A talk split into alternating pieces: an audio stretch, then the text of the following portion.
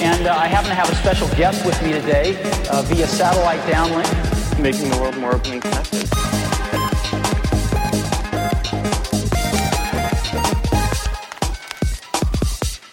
Welcome to the Today in Tech History podcast, where you learn about a few tech related events that occurred today, May 18th, from history. On this day in 1902, while going through objects recovered by divers near Antikythera off the coast of Greece, archaeologist Valerios Stais discovered a strange device with gear wheels inside.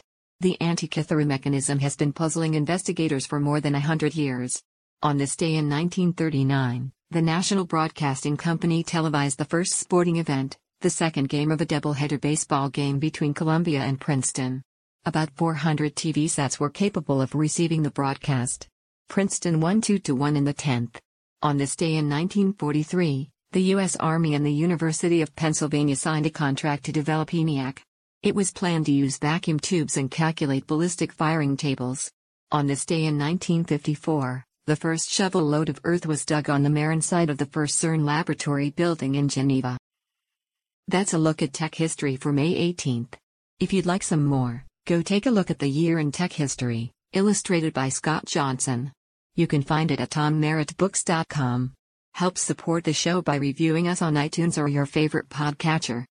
Thanks, and tune in tomorrow for an all new episode of Today in Tech History.